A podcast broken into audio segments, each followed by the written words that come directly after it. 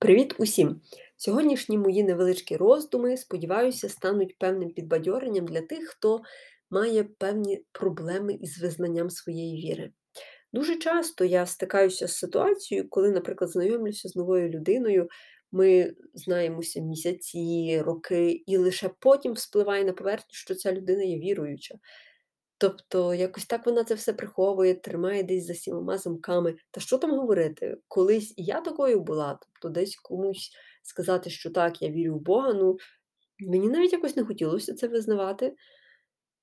І потім все для мене змінилося, коли кілька років тому я почала бачити величезну різницю між тим, якою мене бачить світ, і якою мене бачить Бог, і чого я вартую в очах світу, і чого я вартую в очах Бога. Власне, Сьогодні я би хотіла зацитувати вам фрагмент із першого послання Іоанна, зокрема, третій розділ, перший вірш, і пояснити, чому я його обрала саме для цього випуску. Подумайте, яку велику любов виявив до нас Отець, щоб ми могли називатися дітьми Божими. І ми справді діти Божі, тому світ і не знає нас, бо не признав Його.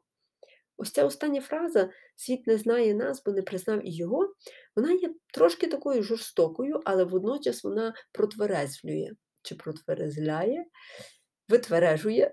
Одним словом, вона дає мені певну таку надію і усвідомлення того, що Галя не ти перша, не ти остання, хто має проблеми із визнанням віри, в тому плані, що цю віру не визнають навколишні люди які кажуть, то ти живеш в 21 столітті, доба штучного інтелекту, а ти далі віриш у Бога, якому 2000 років. Ну, по-перше, йому не 2000 років, він вічний. А по-друге, так, а що тут неприродного? Для мене наївно відкидати існування вищої сили. Для мене наївно вважати, що мавпа це мій предок.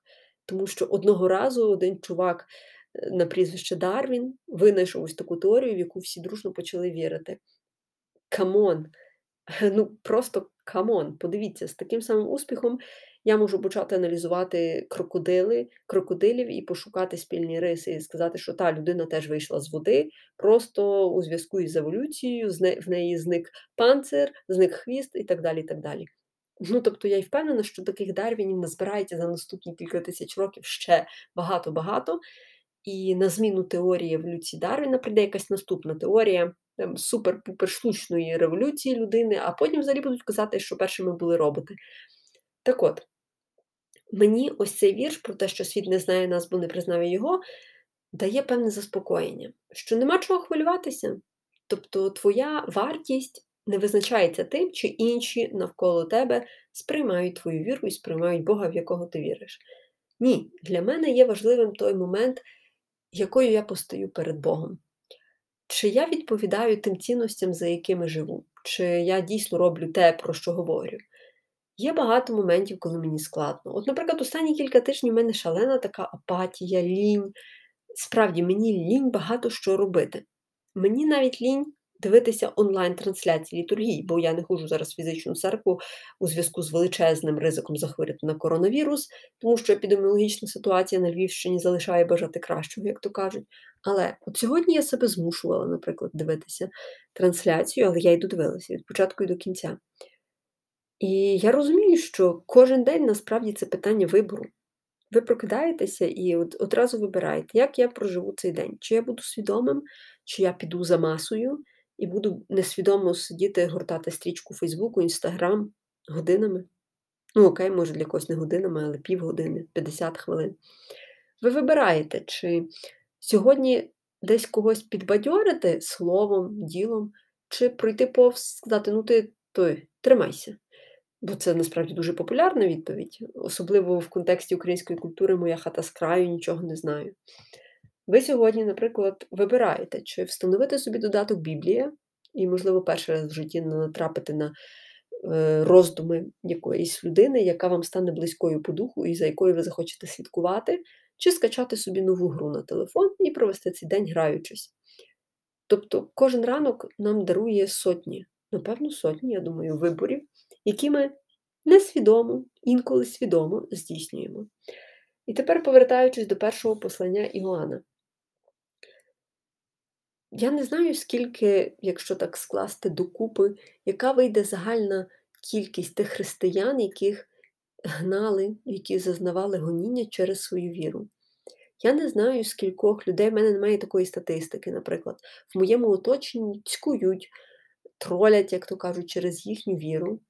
Але також я бачу іншу сторону, що якщо ми будемо боятися ось цього цькування, то як взагалі інші люди дізнаються про те, що віра досі жива, що вірити це нормально, попри всі цькування і гоніння? Як ми будемо ховатися, як то кажуть, десь в глиб, в глибокий ліс, аби про нас ніхто не почув, не дізнався?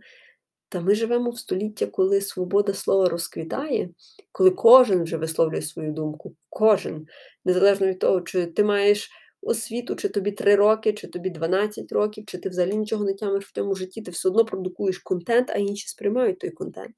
Та, я тут не виняток. Тобто я не залишаю за собою право на істину, як то кажуть, але я впевнена, що якась частка того, що я говорю, вам відкладеться в пам'яті і спонукне вас до роздумів.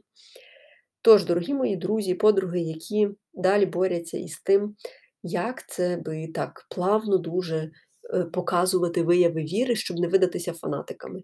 Ви завжди будете фанатиками в очах інших, раз вони вже зайняли таку позицію. Більше того, я знаю людей, які кажуть, що раз ти ходиш кожної неділі в церкву, то ти фанатик. Ну, come on. Тобто, як люди, ну, я не знаю, на яких засадах ґрунтується їхній ось такий спосіб мислення, але для мене це абсурд, повний абсурд. Більше того, зараз навіть я розумію, що якби я комусь почала перерозказувати, скільки часу на день я думаю про Бога, чи слухаю якісь подкасти, чи, можливо, проповіді, чи я читаю Біблію, то мені би сказали фанатичка. Ну, швидше за все би сказали фанатичка. А для мене це взагалі не фанатизм. Тобто це природно. Ну, це природно, бо ти хочеш, щоб твій день не минув якось так даремно в тиші, а ще й особливо, якщо ти живеш один, і тобі взагалі, як то кажуть, коти на душі шкребуть, то чому би не поговорити з Богом, чому би не сісти, не пописати щось, не виписати якісь фрагменти із Святого Письма? Так от, друзі, я вас заохочую всіх не боятися, не боятися демонструвати свою віру. Хтось, можливо, це буде робити маленькими кроками, хтось одразу почне записувати подкасти чи створить YouTube канал. Але насправді мені дуже бракує такого контенту християнського спрямування.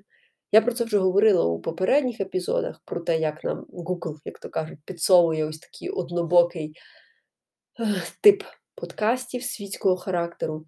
Тому розвиваємо хорошу християнську спільноту в Україні, незалежно від вашої конфесії. Якщо ми з вами вже розділяємо любов до Христа, то ви вже є братами і сестрами у вірі. Тож, друзі, ми з вами почуємося уже через кілька днів. Всім бажаю прекрасного закінчення дня!